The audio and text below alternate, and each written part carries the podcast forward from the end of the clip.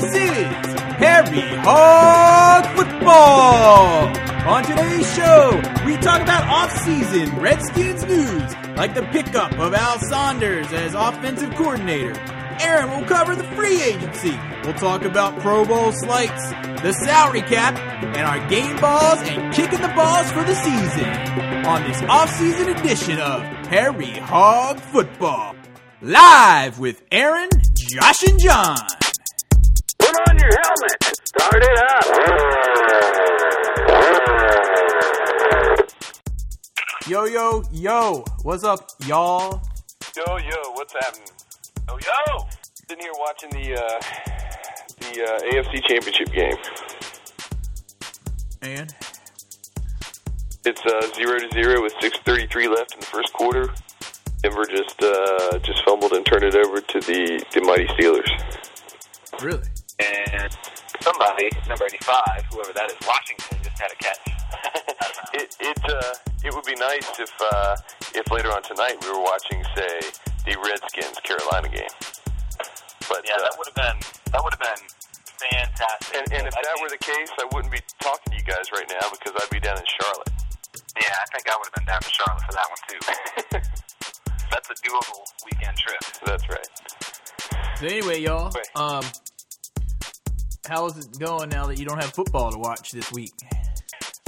You know, it's almost like it was kind of relaxing week. It's like all the pressures were off. You know, I didn't have that added stress of getting pumped and hyped and worrying about the Redskins. You know, this week. So I don't know. I've been depressed. Yeah, me too. That sums it up pretty much. Yeah. But dude, it's been, you know, that said, I mean, it has not been a quiet week for the Washington Redskins. That's very true. No, we have some big news with the offensive coordinator. That's right. On, I guess, what was it, Tuesday or Wednesday, the Redskins signed Al Saunders out of Kansas City for a $6 million deal over the next 3 years to come in as the offensive coordinator. And anybody that knows, you know, a little background on the guy, I mean, the dude is good. It's, I mean, obviously I don't think, you know, Joe Gibbs would make a poor decision when it comes to putting somebody else on the offense, you know, which kind of leaves in question what's going to happen with Mr. Bro. You know, what's Joe Gibbs going to be doing from here on out? I mean, how they're going to use the guy, I don't know exactly. I don't know if they know or if they're going to work that out. But the guy was interviewing with like five other teams. You know, a lot of people thought he was going to go take old Norv Turner's job over in Oakland as head coach. I mean, he interviewed for like five head coach positions and decided to come to Washington and work with Gibbs. Yeah, that sounds pretty cool. I heard he was a little upset that he did not get a shot at the head coaching job once Dick Vermeil retired. Did you hear that? I heard that, and that might have been part of the reason he was he was able to leave so easily. That and the $2 million a year. Right, but I mean, also, I mean, I don't know. I mean, you know, he and Gibbs have a history. Obviously, they're both from that Don Coryell era. You know. In San Diego, and you know, they worked together on staff at USC. You know, like before we were born, 1970, I think, and 71 season they were there. I was doing a little reading up on sort of their history together, but yeah, I mean, you know, as far as that goes, I mean, the last 2 years, Kansas City's been number one in offense, and. And he's been there doing their offensive deal. He, you know, he likes to mix things up. I mean, he likes to use. I mean, I'm interested to see, you know, what'll happen in the backfield with this guy. You know, do we keep going with a single back? Do we keep? You know, what happens with Cooley? Does he get moved out to tight end? I mean, it'd be interesting to see what his take on the offense is going to be, you know, for the Redskins as far as fitting in with Joe Gibbs. I just personally, I can't see the Joe Gibbs scheme changing majorly. I mean, I think it's one of these things to kind of add to and make it, add a little more fat, make it a little more meatier, I mean, as far as, you know, the play calling goes. I mean, I just can't see him, you know, Joe handing over the entire offensive scheme and saying, go for it. I mean, what about you guys? You know, what are your thoughts? I think Joe will still have his hand in it a lot. And absolutely. Especially in forming the offensive game plan and whatnot, but he may turn over some of the play calling duties. Do you think Al's going to be excuse me, calling in plays? I mean, do you think that he's going to be doing that? I think he's going to be the primary play caller. And Joe's going to more oversee. I kind of see it as Joe Gibbs is going to oversee sort of the grand scheme of things. Yeah, I think that'll be a big change for him. But I think, you know, obviously he's very comfortable with this decision. He was even hinting at something big was going to happen right at the end of the last game. Right. And bang, there it was. So I think this is something he's pretty excited about. And, you know, the man knows how to win. Yep. So, but I mean, it's funny, like a little more risk. If you remember, like back in the 90s, Al Saunders was actually a receiving coach for Marty Schottenheimer in Kansas City. Yeah. And so, I mean, there's plenty of Redskin connections to the guy. But anyway. I'll tell you one thing. I'd rather be a coach for the Redskins than take Norv Turner's job. Oh, man. Because, I mean, look how long it's taken us to make it to the playoffs again after Norv Turner was in town and ruined it. You know, came in and did it his way. He tainted the team. And we finally got back on track. So the Raiders, they're going to be along the same path. Nobody likes a taint. Except for Jamie. Anyway, we won't go there. Anyway, mouthing the man when he's not on the show. What's up, Jamie? That might be a good time to transition to our next topic. All right, our next topic is... I mean, I kind of feel like, you know, Greg Williams signed his deal and came in, and like we kind of talked about last week, it seems like, you know, Joe Gibbs has got 3 more years on his contract. Greg Williams signed a 3-year deal, you know, to head up the defense. Here comes Al Saunders, you know, on a 3-year deal to be offensive coordinator. It's almost like... it's almost like a chess game, like they're putting these key figures in place so that in 3 years, in my opinion, the way it looks is in 3 years, Joe Gibbs is going to be done. He still may have ties to the Redskins as far as management and decision-making goes, but he's trying to put the figures in place so that in 3 years when he's done, the team is going to be what he has built up again, and it is going to be a major, you know, contender of a team every year. You know, based on the building blocks that he's putting in place. That's what it appears to me. But and it's not going to be left with you know, he was good in his former role, but with a Richard Pettibone or someone of that ilk to completely drag the team into abysmal times. Right. I know what's going to happen, dude.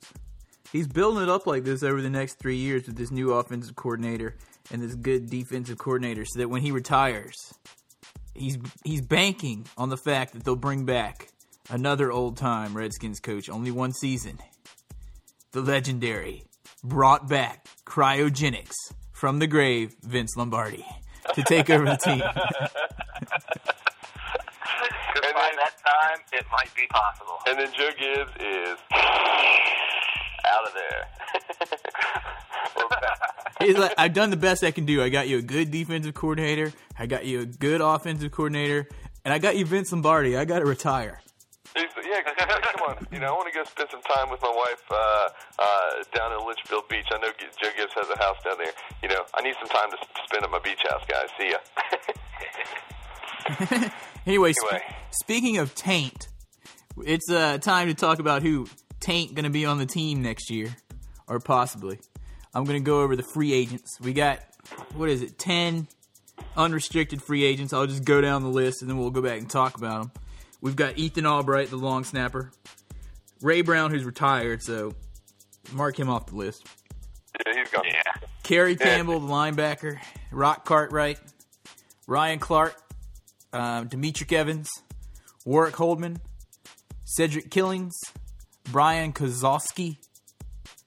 and Omar Stoutmire are on the unrestricted side. The restricted free agents are Chris Clemens, Josh's man, Derek Dockery, John's man, Ade Jamo. My career report. And Jamo. And Melvin Williams. I don't even know who Melvin Williams is, but anyway. Those are the agents, so I guess we can go down the list. What do you guys think about Ethan? Long snapper Albright. He's played 4 years with Washington now. He's been all right. I think he's flubbed it a few times. But it's not easy to find a it's not easy to find a good long snapper, so they claim. But yeah. I've never been too up on Ethan. So as far as I'm concerned, it's kind of one of those positions too that you just kind of take for granted that you have. It's like you don't really think about the long snapper much unless he's like throwing the ball over the guy's head every time, or right. I mean, usually the guy gets in there and does his job, and it's a pretty quiet deal, But he's doing all right. He'll be back. Yeah, I say we sign him. I don't think we need to worry about him. We'll give him the 2% national average raise and keep him on the team. One that on the radio they love to call him by his nickname, the Red Snapper, because he has a red hair. Okay, Kerry Campbell, the linebacker.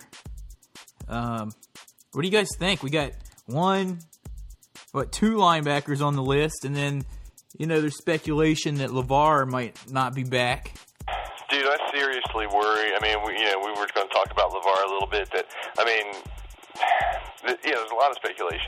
I think a lot of people say, no matter what he's been saying this past week, which he's been saying a lot, I'm a true Redskin at heart. I mean, Sam Huff asked him what he wanted to do. Did he want to be back? He said, heck yeah. I get down on my knees and pray every night that I can come back and play for the Redskins. This is where my heart is. That's great, and some people say it's a PR thing and blah blah blah, and the whole willing to negotiate his contract and all that stuff. But the bottom line is, and we'll get to this. I mean it's the salary cap. Although there are some options. I mean they can keep LeVar and still make the salary cap, and we'll talk about that a little bit. But right now these linebackers: Warrick Holdman, Chris Clemens is on there, Kerry Campbell. What do you guys think about those three guys? I mean, Warrick Holdman played pretty good at the beginning of the season when LeVar was out for, whatever reason. But it's all right. I mean, they're I don't really care one way or another if they stay or go, to tell you the truth. Yeah, honestly, those guys, I mean, it's not like they showed huge flashes of brilliance, I mean, throughout the season or anything. I mean, and maybe that's partly because we just didn't get to see him a whole lot. I mean, like you said, Warrick Holdman was in for LeVar at the beginning of the season, had the job at the beginning of the season that they gave back to LeVar. Kerry Campbell has been very good on special teams this year, though. I would like to see him back especially. Yeah. He made some plays, and Chris Clemens made some plays, too. I'd like to see the two of those guys come back, and I don't think it's going to be an issue trying to re-sign those two. No, I don't either, especially like with the Joe Gibbs mentality of let's keep everybody together and, just keep the troops together on it. So. Yeah, one person on here who I think might go is Brian Kozlowski. How do you say that? Kozlowski. I think he might go. I mean, we got Robert Royal, who's also on the list, and we got Chris Cooley. Robert Royal, Chris Cooley, and Mike Sellers kind of played that H-back type thing some.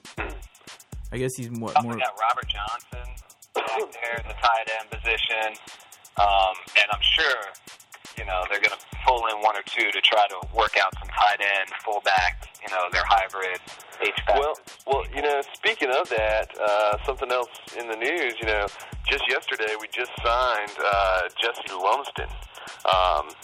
On a 2-year contract, he comes from the CFL, the Canadian Football League. Really? Yeah.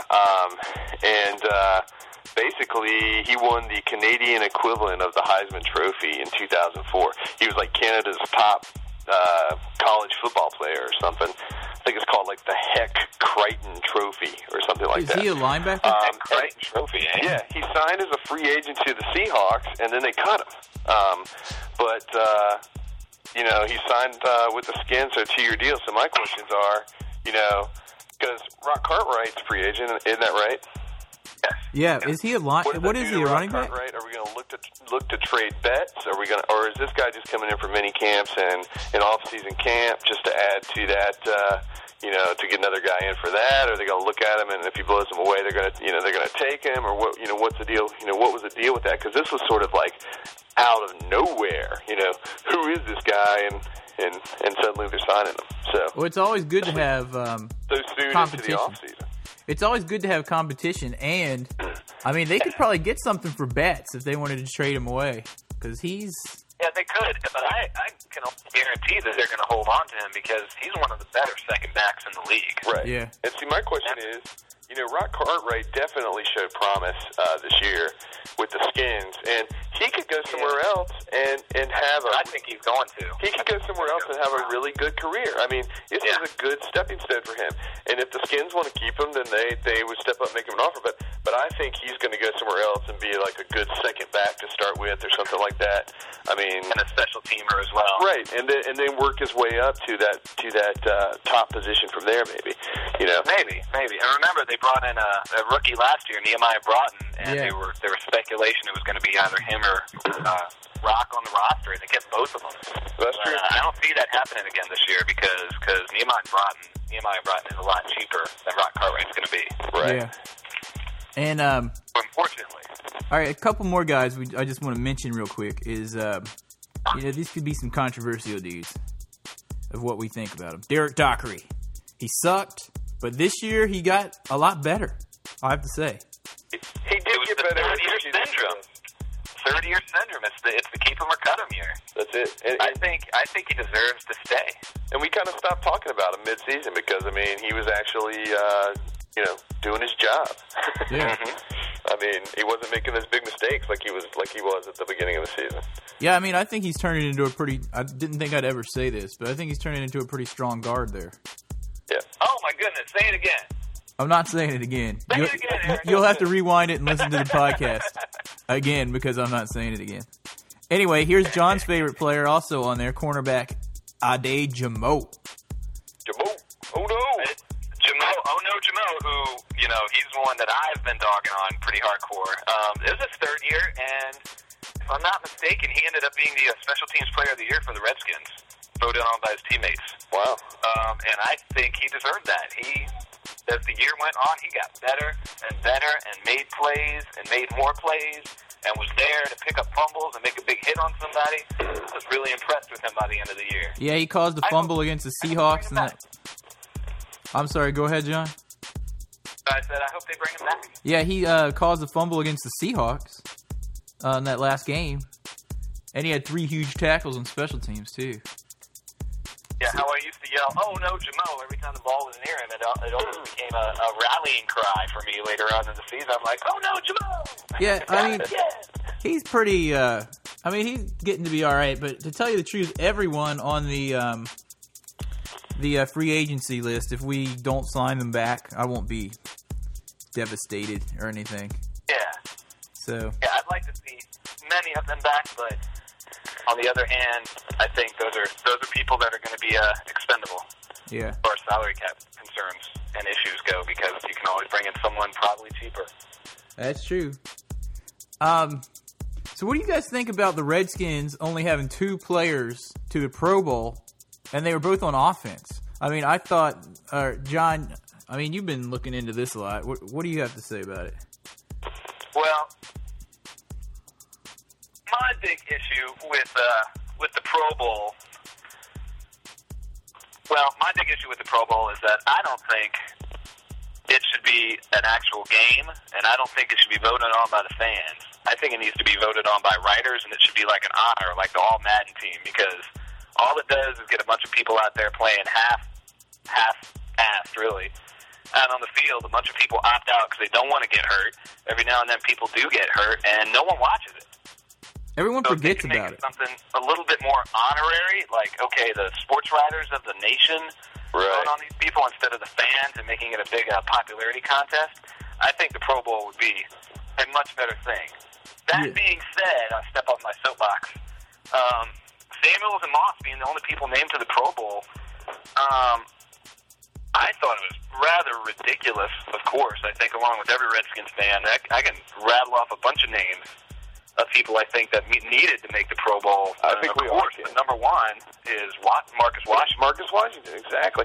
To me, it was disappointing that I just didn't see Samuels as being, you know. I thought Samuels had another really good year. Yeah, but I mean, was he more Pro Bowl than? Somebody like Marcus Washington on the defensive side? I mean, if you're maybe looking Sean Springs. If you're looking at it from a team standpoint, which I think is what we're looking at versus looking at it from a league standpoint, I don't know, but I think Marcus Washington held his own. I mean, in the league, I don't have the stats sitting in front of me, but oh man, he was the number one tackler on the team, I believe. Yeah. Oh yeah, on the team. I'm not mistaken. I mean, that's what I'm saying. League versus team. If that's what everybody's looking at, but I totally agree with you, man. I think there were a bunch of people that got slighted. Well, also, dude, Marcus Washington. A couple people got injured and probably should have made it if it weren't for the injuries or had slumps at the wrong time. Clinton Portis. Yep. Sean Springs. Randy Thomas, I think, had another stellar year, and he gets overlooked like he always does. Yeah, he did. He had, how many penalties did he have this year? Probably one. Yeah. Maybe two. Something along that line. I mean, but as far as the defense goes, with no one making it from the defense, it's kind of like Greg Williams' thing about plugging anyone in there, and they don't want stars; they just want a solid team. So, yeah, I mean, in that respect, kind of validated his point where he was always talking about that. But yeah, I can't think of anyone else offhand. I'm sure there's a few people that slipped my mind. As far as the Pro Bowl is concerned. I mean, of course, I guess Chris Samuels did a pretty good job, but yeah, I thought that if anyone on the front line should have gone in, it should have been John Jansen. Chris Cooley, that's another person who probably should have been in there. Yeah, Chris Cooley. Joe Salvea. He got hurt. Again, Joe Salvea and... Cornelius Griffin. Cornelius Griffin out of an injury bug. Yeah, exactly. Yeah. Yeah, but you made a really good point about Greg Williams and his plug-in player defense, because I think that validated his point. Yeah. And if anyone out there is listening and has been listening so far and you agree with anything we've been saying, disagree with anything, you think I'm an idiot for what I said about the Pro Bowl, and for anything we've been talking about, how could we possibly think Chris Clemens isn't a super valuable player for the special teams or something like that, give us an email. Give us a shout out. Let us know what you're thinking. What's that address? It's at harryhogfootball.com. That's Harry, HARRY, hogfootball.com. And, exactly. Yeah, we'll write you back, probably. We do our best. We do our best. We get these emails, and we do our best to write anybody back that writes us. So yeah, definitely. Because if you write us, you're probably either a Redskins fan or you're at least an intelligent football fan, and that's what we love to hear from. Right, dude. What's the deal with the salary cap with LeVar anyway? Well, dude, there was actually a good article in a Post this past week, the Washington Post, and it was basically saying how. The Skins can still make the salary cap. They still have options without releasing LeVar Arrington. The big deal is that, the Skins are going to take like a $12 million salary cap hit if they either release him or trade him. Plus, he's due like this $6.5 million roster bonus on July 15th. But they have options. Like they could. From what I get from reading that article, it was like the that bonus could be converted into like a signing bonus, which they can prorate over 4 years. Blah blah blah. There's all this stuff. You know those contracts. There's like a million stipulations with them. But basically, that would save them like $5 million in the salary cap. Okay, for 2006. I think that they can, from reading this, they can still get under the cap. It's not, I think the biggest question is, is not necessarily is it a real cap issue for LeVar, and I think they kind of mentioned this in the post too, but it's like, does Dan Snyder really want to get out his fat checkbook and cut LeVar Arrington a check? I mean, yeah, is he mad at LeVar? Is he over all the right? Comments? Or does he just want to, to move on? I mean, basically, the salary cap is $95 million. Washington has about $112 million or so, that is committed at this point, and they have to get that down by March 1st, so I think, within a few weeks after the Super Bowl, we're really going to start seeing some actions and decisions on not necessarily, LeVar, but I mean, on a lot of stuff. I mean, as far as, who gets cut and released just to make the cap and blah, blah, blah, and all this stuff. I mean, there's like, let's see. What about Patrick Ramsey? Well, Patrick Ramsey is only like, if we trade Patrick Ramsey, basically that's going to trim about $1.7 million off the salary cap. So, which is significant, but it's not. No, it's not huge. But like for instance, if we were to say cut Matt Bowen and Corey Raymer, okay, both they played in very little last year. If we cut Walt Harris, because we got Carlos Rogers now. And we cut John Hall, who was injured, for most of the season, or a good part of it. Really, all of those cuts right there is going to save $6.5 million to the salary cap. I mean, there are options, to be able to do that. Say Mark Brunell and John Jansen say they agree to restructure their $4 million base salary contracts. They could spread that out, and I'm kind of spouting this off from what I read again, but I mean, there's like another possible $4 million in savings if they were to do a restructuring of contract. I mean, there are options for them to do that, and the big question has been LeVar, to be able to keep LeVar Arrington and still restructure and get under the salary cap and still end up, because we know we're not going to get a pick until somewhere in the second round because of what we did last year as far as the draft goes. I mean, we've got to rely on free agency signings and cutting who we don't need and getting it under the salary cap. But, I think the bottom line question again is Dan Snyder willing to take out his checkbook and write LeVar Arrington a check for that bonus, even if it's prorated over 3 years? I mean, it depends on if... Dan Snyder is as big a LeVar fan as we are because, we'd be like, we're getting LeVar. Yeah, exactly. I mean, basically, if you look at base salaries, LeVar and Clinton Portis have the same base salary. It's like just over $500,000. And then they have bonuses, the way that it's structured. And, of course, there's a lot of this and that. I mean, there's so many terms and conditions with those contracts. You start reading some of that stuff the way it's written, and your brain just starts swimming. Thank God I am not a lawyer like a sports lawyer that has to go through these things because, dude, that would be no fun for me. But anyway, that's basically the deal. There are options with the salary cap. Hopefully everybody sees that.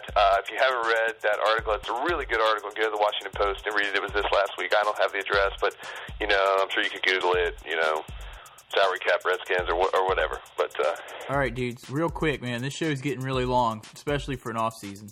We got to get the year kicking the balls, the year game ball. John, your yearly game ball for the 2005-2006 season, go.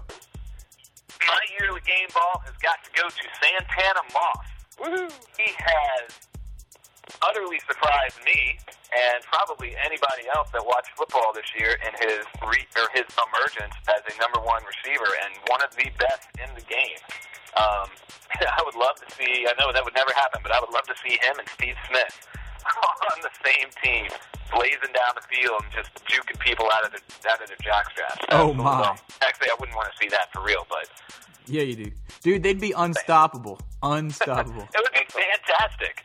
And you know, the whole return to the small receiver, I think this is going to start. Both of them are small guys. I mean... Yeah, absolutely. It's going to start a trend, what happens in one team starts happening on other teams, especially if they're successful. So, anyway. All right, Josh. I agree. Mike, I'm kicking. Go ahead. Josh. Yeah, go ahead. Sorry. No, I was going to say, my game ball's got to go to Clinton Portis, the dude, all season long. I mean, he's kind of an obvious choice, I know, but, I mean, just look at the guy. I mean, we talk about Pro Bowl, you know, who missed it and this and that and the other. I mean, playing through injuries, not only is he running the ball, playing his heart out when he's got a ball in his hand, but when he doesn't have a ball in his hand, he's blocking just as hard. Or, I mean, the guy is everywhere. You know, somebody fumbles, it's Clinton Portis there recovering a fumble. I mean, it's just, you know, I can just see him being great. And look for him to go to a Pro Bowl in the next couple of years. Mine? I think you're right. I think if we can get enough, if we can give him some more rest, so he doesn't end up at the end of the season like a busted up mannequin, I think he'll be in great shape. Exactly right. Mine has got to go to it was going to go to Clinton Portis, but since Josh stole it, it's going to go to Joe Gibbs for getting the band back together, as the Blues Brothers would say. And I don't know. Correct me if I'm wrong, but has Joe Gibbs gone more than 3 years in coaching without winning a Super Bowl? Maybe 4. I think you're correct. So 4. That's it. 4 was his limit. So this year he's due. He's due. And it goes to him.